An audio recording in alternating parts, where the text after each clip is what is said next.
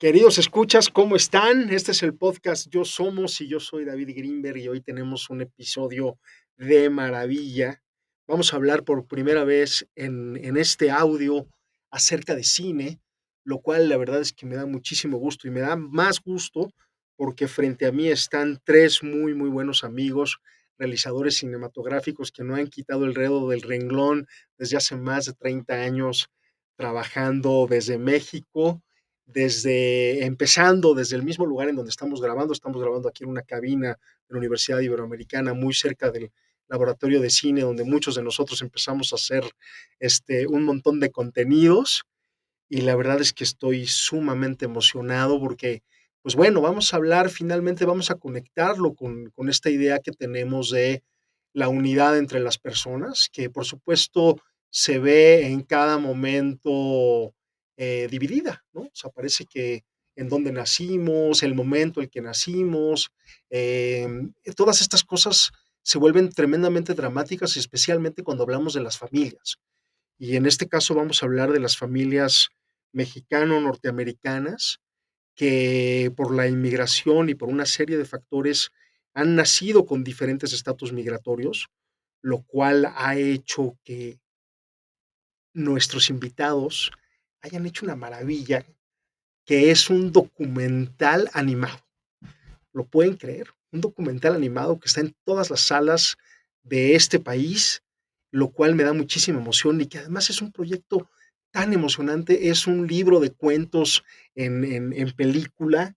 La verdad es que eh, les quiero antes que nada recomendar que corran, que corran al cine a, a ver donde se tiene que ver el cine, en las pantallas grandes esta maravilla que se llama Home is Somewhere Else.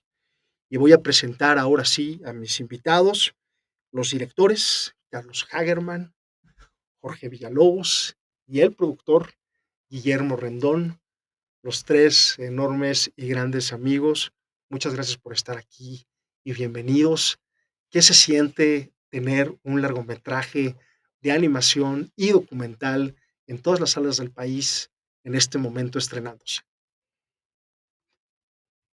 Em, pues, a ver, o sea, como que lo, lo obvio es la enorme emoción de, de poder hacer que tu trabajo llegue a mucha más gente. Creo que ese es un poco el, el sentido de cualquier manifestación de expresión, es que, pues que algo que tú, que para ti es importante, que crees que puede generar alguna reflexión o que puede hacer que alguien cambie su perspectiva, bueno, perdón, su punto de vista respecto a algo, pues compartirlo. Este, creo que ese es un poco el, es como el origen, yo creo, de, de, cualquier idea artística. Entonces, en ese sentido, pues estrenar es como que estás abriendo esa posibilidad. No es que sea la, la meta en sí, como estar en los cines, porque aparte nosotros hemos como acompañado esta película con funciones en escuelas, con una campaña de impacto, con ruta de festivales, con como que estamos haciendo un gran esfuerzo en, en que esté en todos lados. Entonces sí, como que es, por eso decía, lo más obvio es decir primero una gran satisfacción, pero esa satisfacción siempre va acompañada como de, así que como, seguro me va a decir que como decía Spider-Man. Estaba pensando en claro, eso. te conozco. Entonces, ya saben qué, qué palabra voy a decir. Una gran, ¿di la palabra, Memo? Con gran responsabilidad. No, perdón, con gran poder viene gran responsabilidad. Sí. Ajá, entonces pues sí, creo que hicimos algo que tiene poder y ahora tenemos una responsabilidad de que esto le llegue a la mayor cantidad de pues muchas gracias, Jorge Villalobos, mejor conocido como el Onder en el bajo mundo, como dicen. Y Carlos, eh, ¿cómo, llega? ¿Cómo, ¿Cómo se hace un taller de animación, una oficina que ve al lago de Valle de Bravo y que termina haciendo estas maravillas en las cuales este, seguramente eh, el, debut de, en largometrajes es este, este, este largometraje que se estrena, Homie Somewhere Else, Cuéntanos un poquito qué hay detrás de todo este trabajo. Pues yo creo que salir a jugar con amigos en las tardes, ¿no? A ver, ¿qué es lo que queríamos hacer cuando éramos niños, ¿no? O sea, terminaba la escuela, te ibas a comer y querías en la tarde salir a jugar con tus amigos. Y, pues, a algunos les gustaba jugar fútbol, otros les gustaba ¿no? jugar videojuegos, otros les gustaba jugar Risk. Este, yo creo que la creación de este estudio de animación que se llama Brinca Taller de Animación surge de esta gran, este, yo no diría necesidad, sino como ganas de, de hacer animación y que la animación tenga pues con cierto contenido y cierta responsabilidad, como acaba de decir Onder, pero que lo hagamos entre amigos. Entonces nos juntamos una bola de amigos que ahora todos los días nos juntamos a jugar, a hacer animación. Pero animación que queremos que sea una herramienta para hablar de temas relevantes. O sea que sí queremos que además de que sea divertido, porque la película que estrenamos hoy, Home is Somewhere Else, tiene sus partes divertidas, tiene sus partes también muy sentidas, o sea, muy emocionales, ¿no? Que te, te sacan la lagrimita. Pero tienen, o sea, está como fundamentado en intentar de conectar este, humanamente con cómo viven las familias mexicanas, americanas en Estados Unidos con una mezcla de estatus migratorio. ¿Qué quiere decir esto? Pues que algunos nacieron en Estados Unidos y son norteamericanos, otros nacieron en México y cruzaron y son indocumentados. ¿Y cómo se siente vivir ahí con este miedo latente a la separación familiar? ¿Cómo se siente vivir en familia con miedo? Yo creo que eso es, es, es un sentimiento que todo mundo, todos los que podemos tener miedo a estar separados de nuestra familia por cualquier razón, podemos conectar y podemos empatizar. Memo, ¿cómo fue producir eh, un- una película hecha por un estudio de animación que a su vez está invitando a otros tres estudios de animación a hacerla eh, para contar tres historias que al final estén entrelazadas? ¿Cómo fue? ¿Cómo fue ese proceso en cuanto a producción? Eh, bueno, fueron varios factores, ¿no? Eh, uno fue la pandemia, que, que de alguna manera teníamos pensado antes de, cuando comenzamos todavía no había pandemia, teníamos pensado llevar gente al estudio a que trabajara, que estuviéramos ahí, que es, facilita mucho las cosas tener a la gente inmediato, ¿no? Y no estar eh, hablando con ellos por pantallitas, pero, pero pues cayó esto y, y bueno, pues hubo que, que buscar eh, maneras de, de cómo de cómo solucionar y de cómo, cómo hacer que, que las cosas funcionaran, porque más allá del juego, pues, pues hay, hay dinero involucrado, ¿no? Hay responsabilidades, hay, este, hay que entregar cosas a tiempo eh, y pues, pues en cierto momento hay que tomarse ese juego muy en serio, ¿no? Eh, buscamos eh, maneras de, producción eh, y después de, darle vueltas y vueltas, y, darnos cuenta que, que nuestra, nuestra película está conformada de tres, de tres pequeñas historias, son cuatro realmente, pero bueno, digamos que son tres.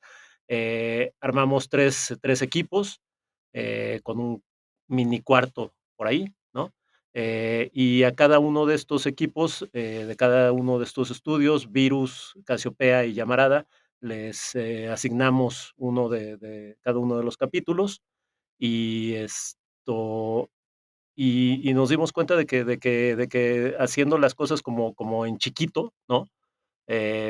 Armando pedacitos, tomando pedacitos, podíamos crear algo, algo grande, ¿no? Esa, esa fue la, la idea de, de tener a los tres equipos. Porque además, o sea, no, la opción de, hacer crecer un estudio pequeño que sea un estudio muy grande que pueda producir un largometraje de animación, que es un esfuerzo épico, pues era muy fácil que nos tropezáramos, ¿no? Porque no tenemos la experiencia de coordinar un equipo así.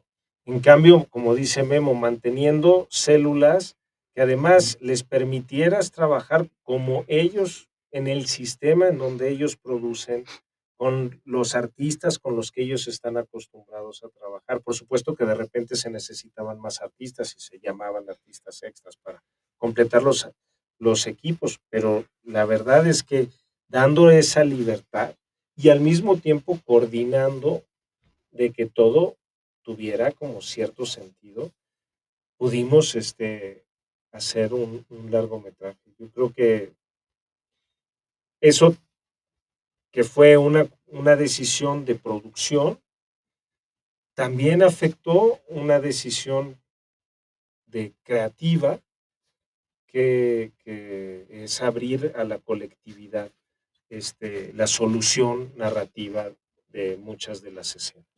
Sí, es muy bonito ahorita que estamos haciendo toda la promoción de la película y que obviamente todos los que estuvieron involucrados, animadores, storyboardistas, y que postean vayan a ver, ¿no? Homie Somewhere Else. Todo mundo pone la, mi película o nuestra película. O sea, como que trabajar en equipo hace que entonces sientes que eres parte. Nada más, no es nada más que te contrataron, ¿no? O sea, nadie dice, vayan a ver la una película en la que me contrataron o en la que trabajé. O sea, como que no es el común del. Porque creo que lo que se logró es hacerlo sentir a todos que tenían el espacio abierto para decir lo que se les ocurriera, ¿no? O sea, todo el tiempo estás teniendo que resolver soluciones narrativas muy complicadas porque pues, tienes una voz, tienes las entrevistas y luego pues, no hay nada, es un limbo blanco y ahora hay que llenarlo de, de fondos, de personas, de acciones, de imágenes. Y eso, la verdad es que Carlos y yo dirigiendo, como que los dos no hubiéramos sido capaces, o sea, como de tener, resolver toda este rompecabezas. Y al revés, cuando dices, denos, ¿no? Ayúdenos, haces no solo que la gente se sienta que es también su proyecto, y entonces como que esa libertad hace que, o sea, propusieron cosas increíbles, ¿no? Lo contábamos hace ratito con el Mor, esta parte de, de, la, de la abuela cuando está peinando a Evelyn que le está quitando como con mucho amor, lo que le quita es a, sus, a, a su familia, como quitándole el, el peso, ¿no? De esta carga que tiene Evelyn, pues eso viene de un storyboardista, Rodrigo Martínez, ¿no? De, y todo el mundo alimentaba estas ideas con recuerdos de su infancia, con las influencias estéticas. O sea, entonces, al final creo que la película que todo el mundo dice es que está llena de detalles. Pues sí, está llena de detalles porque también estuvo llena de, colaboración y de energía y de, de gente como muy contenta, ¿no? Colaborando. Queridos escuchas, corran de verdad a ver esto al cine. Yo ya la vi y me parece una cosa maravillosa. Y quiero simplemente poner sobre la mesa el grado de complicación de Homie Somewhere Else. Estamos hablando de, un, de una animación hecha en México, donde hay, la verdad, que muy poca tradición de animación, donde realmente tuvieron que picar piedra desde hace decenas de años para poder hacer animación desde desde este país, desde Cuatro Maneras de Tapar un Hoyo, que tuvo esta nominación en Cannes, ¿no? Hasta, hasta el día de hoy, esta trayectoria, la verdad, increíble, ¿no? Luego, además, que sea documental, luego, además, que sea con varios equipos de grabación y con varios estilos. Luego, por ahí estaban contando, y me gustaría que ahorita nos cuenten esta historia de por qué sale la canción de Manu Chao a la luz y cómo finalmente se incorpora también sin traicionar al documental, que esto es algo muy, pero muy interesante, ¿no? Eh, además, una pandemia, la verdad es que es increíble y el resultado es asombroso, es conmovedor y estoy seguro que todos nos vamos a sentir muy identificados porque a final de cuentas, pues es la historia de todos nosotros, sin duda alguna. No sé si quieren contarlo de Manu Chao, por favor. Pues bueno, eh, una cosa que los radioescuchas deberían de saber de por qué lo llamamos documental animado, ¿no? Es simplemente la característica de que las historias que van a escuchar están narradas por los protagonistas de las mismas historias. Eso quiere decir que nosotros no nos sentamos un día a escribir un guion como usualmente sucede en una película y que tú le das forma a una historia y tú creas situaciones para que la historia tenga una tensión dramática, pero todos estos personajes, aún los que están basados En la realidad son personajes creados por un guionista o por un escritor. Eso es una película, digamos, de la manera más tradicional, una película de ficción. Pero aquí son los protagonistas de sus propias vidas y hago la distinción entre personaje y protagonista, ¿no? Porque el personaje, creo que cuando hablas de un personaje es algo creado, cuando hablas de un protagonista, estás hablando de la persona misma. Nos narran sus vidas.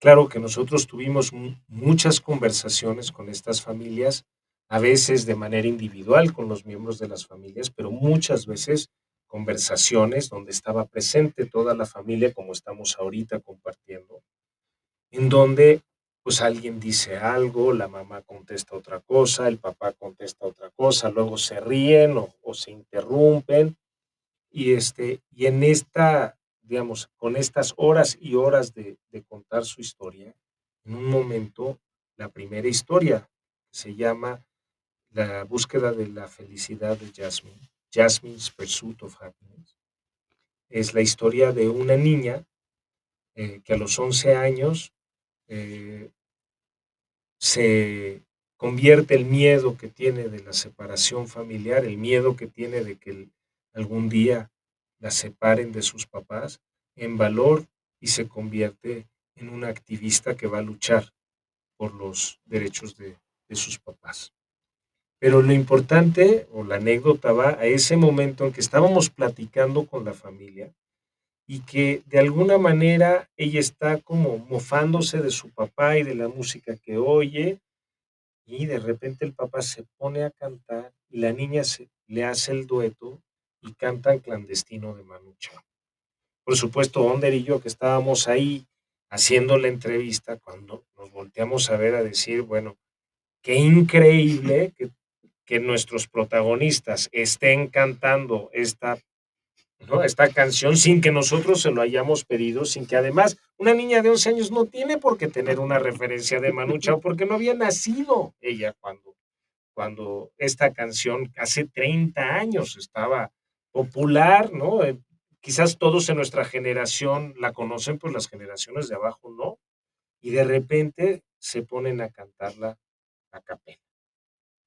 Claro que al mismo tiempo que estábamos maravillados con esta perla que pensábamos que ojalá pudiéramos tener en la película, pues también nos preguntábamos ahora cómo le hacemos para conseguir los derechos de Manu Chao de esta canción.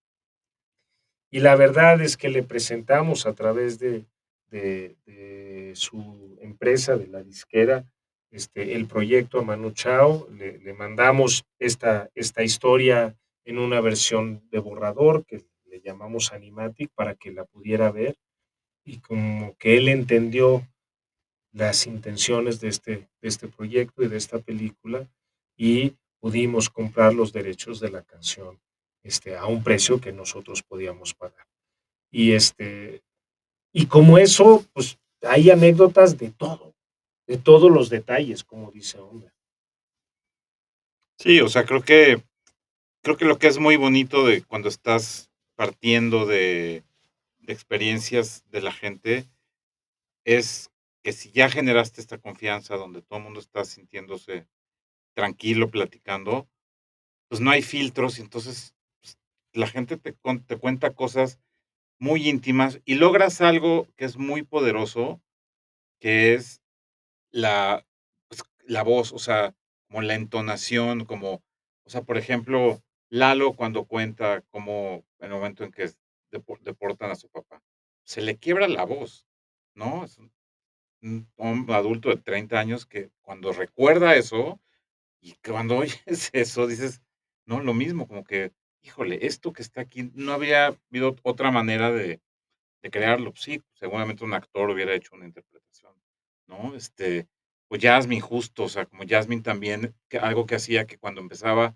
a sentirse como vulnerable, como que empezaba a bajar la voz, como que empezaba a meter, pero entonces sí, de pronto es, no, que hable más fuerte porque para que se oiga, pero luego también eso, lo que como espectador estás oyendo, es como la, la emoción en directo, o sea, como que toda la voz no hay un filtro. Esa es como así, tal cual, lo que tú estás oyendo es lo que pasó en el momento en el que estábamos platicando. Y cuando Evelyn se emociona, cuando ve su examen de resultados de la escuela de medicina, pues ahí fue el momento en que vio los resultados. Les dijimos, vamos a conectarnos, vamos a grabar. No vea los resultados hasta que estemos grabando. Y ya que estábamos grabando, empezó a verlos y Elizabeth al teléfono. Todo lo que dicen en ese momento, pues era como de primera. O sea, es, como la vida real. ¿no? Imagínense, querida audiencia, que sobre esos audios maravillosos, originales y sin filtros, como bien mencionan, hay una animación increíble de una belleza sublime, la verdad, por decirlo menos. Y a mí me gustaría para terminar este podcast, recuerdo cuando hicieron una función de prueba en Turquía. Me, gustaría mucho terminar con eso, con esta, con esta idea de que sí, si bien son historias de, de México y de Estados Unidos, finalmente son historias universales. Pues sí, ah, es, es la primera función con público que teníamos de la película. La verdad es que viajamos a Europa por una invitación de un festival en Ginebra, Impact Days, y íbamos a presentar no la película, recién la habíamos terminado, pero de todas maneras nos invitaron a presentar la campaña de impacto. La campaña de impacto es como la serie de funciones que queremos hacer, que quisimos hacer y que hemos hecho de, de la película con objetivos muy específicos y audiencias muy específicas. Y estábamos en ese momento desarrollando este proyecto. Terminando esa semana, como recién, o sea, literalmente llevamos una semana de haber acabado la película, dijimos, aprovechando que estamos allá, vámonos una semana de vacaciones para celebrar que acabamos la película y decidimos ir a, Turquía, a Estambul. Y estábamos de vacaciones, supuestamente. Pero pues, ¿por qué no? Si estamos de vacaciones, ¿por qué no intentamos de, encontrar una preparatoria en Turquía? Y, este, y una amiga de 16 años este, dijo, yo, le yo les organizo esa función en mi clase de inglés. Y eran 14 adolescentes de 16 años, que por supuesto no tenían nada que ver con el contexto México-Estados Unidos, que pues, no hablan nada de español y que además el inglés que hablan es el inglés de su clase de inglés. Y iban a ver una película animada en inglés con español y subtítulos en inglés, ¿no? En un salón de clases de 16 años. O sea, el miedo más terrible que podíamos tener en ese momento. Pero la mejor prueba, ¿no? También. Y este, y bueno, y durante la función, bueno, era un silencio sepulcral. Y claro, nosotros como mexicanos que estamos acostumbrados a que nuestros públicos siempre estén o en la carcajada o en el sollozo o en el drama. Esto era no solo silencio, sino veíamos a los adolescentes en sus celulares chateando y claro, nos volteábamos a ver Jorge y yo y decíamos, no, pues fracasamos, básicamente, ¿no? ¿Cómo tomamos estas decisiones? No están poniendo atención, se están aburriendo como ostras. Y termina la función y empezamos con la sesión de preguntas y respuestas. Y una chava, que además yo había visto chateando gran parte de la película, de repente alza la mano. Le damos la, la palabra. Se levanta. Y empieza a dar un discurso muy elocuente, muy racional, de por qué ella se había sentido perfectamente identificada con la historia de las dos hermanas, porque ella era una migrante de Líbano, se había venido su familia a vivir a Turquía, pero habían dejado parte de la familia en Líbano. Y cómo esta película la había hecho conectar con esa sensación de la separación. Pero era tan emocional su respuesta, ¿no? Que ahora sí veías las caras de los otros 13 compañeros con una cara de que ellos se estaban dando cuenta de cómo se sentía su compañera en ese momento. ¿Y qué mejor para una película como esta que en lugar de estar hablando de la película, estuvieran hablando de lo que ellos sentían en ese momento? Porque finalmente para eso es el arte, ¿no? Para No, poder salimos y nos fuimos a tomar una cerveza así de ¡Uh!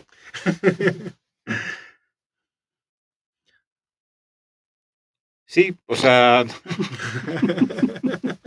me No se preocupen, acá cortamos. y- Echa la bolita. No, no, no, que se note. que se que note la- el, y ahora qué decimos, Esto ¿no? es como un documental, ¿no? Final. Exacto. Entonces creo que estos momentos ¿no? Vas Sí, a, vas a hacer una animación son de esto. oro molido. Sí, Totalmente. o sea, creo que en el momento en que logras que alguien eh, tenga esta conexión de, de darse cuenta de algo, o sea, otro ejemplo que, que pasó es, por ejemplo, en Cleveland, en una, con, con estudiantes. Por lo general estamos acostumbrados a, las respuestas de la gente como, sí, me conectó porque yo he vivido eso y porque mi familia, o sea, eso hay muchísimo y es increíble. Pero también hay los que, una chava que se nos acercó y nos dice, oigan, pues yo no tenía ni idea de esto. Yo no me imaginaba que esto le pudiera pasar a las familias, como que los deportan, como que la gente tiene miedo de que tu papá lo, o sea, como, como que había entrado a un mundo del que no tenía ni idea. Y estaba muy impresionada, como diciendo, órale, lo que acabo de, o sea, como que se le había abierto ahí una ventana de percepción totalmente distinta. Y también decir, órale, que ahora esta chava, ahorita, a partir de ese momento, ya vea como el mundo distinto porque, ¿no? Pues porque aprendió algo con esta película. Y porque sabe qué le está pasando a sus compañeros Que- de banca, ¿no? Que le puede, exactamente. Que le puede- entonces, pues, palomita, ¿no? Pues muchas gracias, de verdad, por haber aceptado esta entrevista aquí en el podcast de Yo Somos. Con nosotros es. estuvieron Memo Rendón, Jorge Villalobos, Carlos Hagerman. La verdad es que me siento muy, pero muy honrado.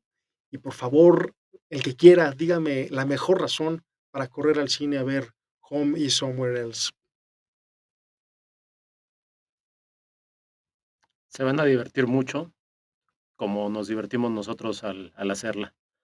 Eh, es, eh, es una, es una este, metáfora ahí que, que, que salió hace ratito. Este, todas las familias mexicanas son familias muégano y esta, esta película tiene tres, tres historias de familia muégano. Vayan y, e identifíquense con cada una.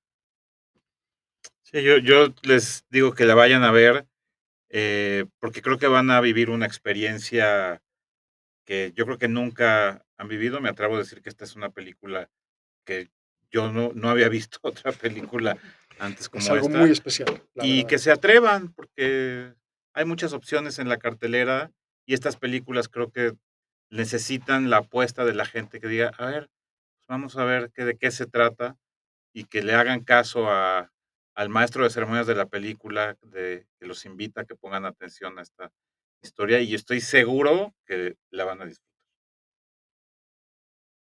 Y bueno, también una cosa que tenemos ahora como la sensación o la certeza de que, bueno, si está en cines y este, yo no la puedo ir a ver porque voy a esperar a que esté en plataformas para verla.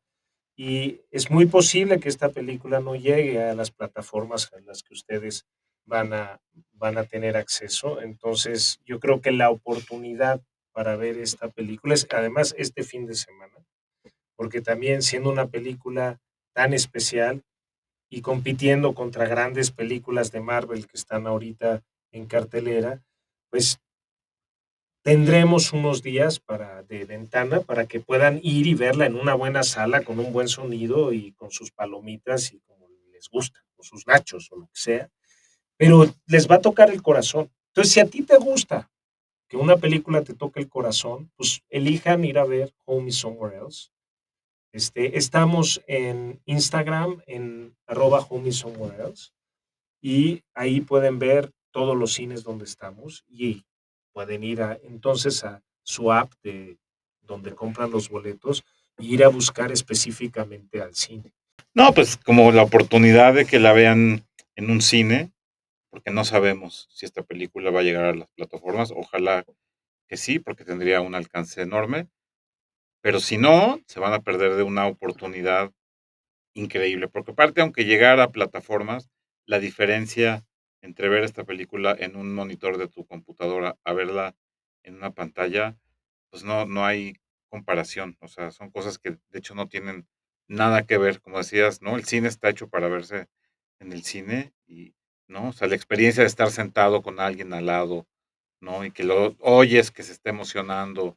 Y las alas se sienten, son como entes vivos que respiran. Entonces, estar dentro de ese animalote también, pues, es como, pues no se lo pierdan. Totalmente. Yo quiero compartirles que yo la vi en la Cineteca con una sala completamente llena, que la experiencia fue deliciosa, ¿no? Y por qué no decirlo, a lo mejor eh, les estoy un poco leyendo la mente, pero creo que como audiencias tenemos una responsabilidad y como audiencias mexicanas tenemos una responsabilidad doble, ¿no? De apoyar algo que, como dije, es tan especial, que tiene un grado de dificultad enorme y que finalmente son unas grandes, pero grandes historias, contadas de una manera que, que, que creo que pocas veces se ve en el cine mundial, la mera, mera verdad.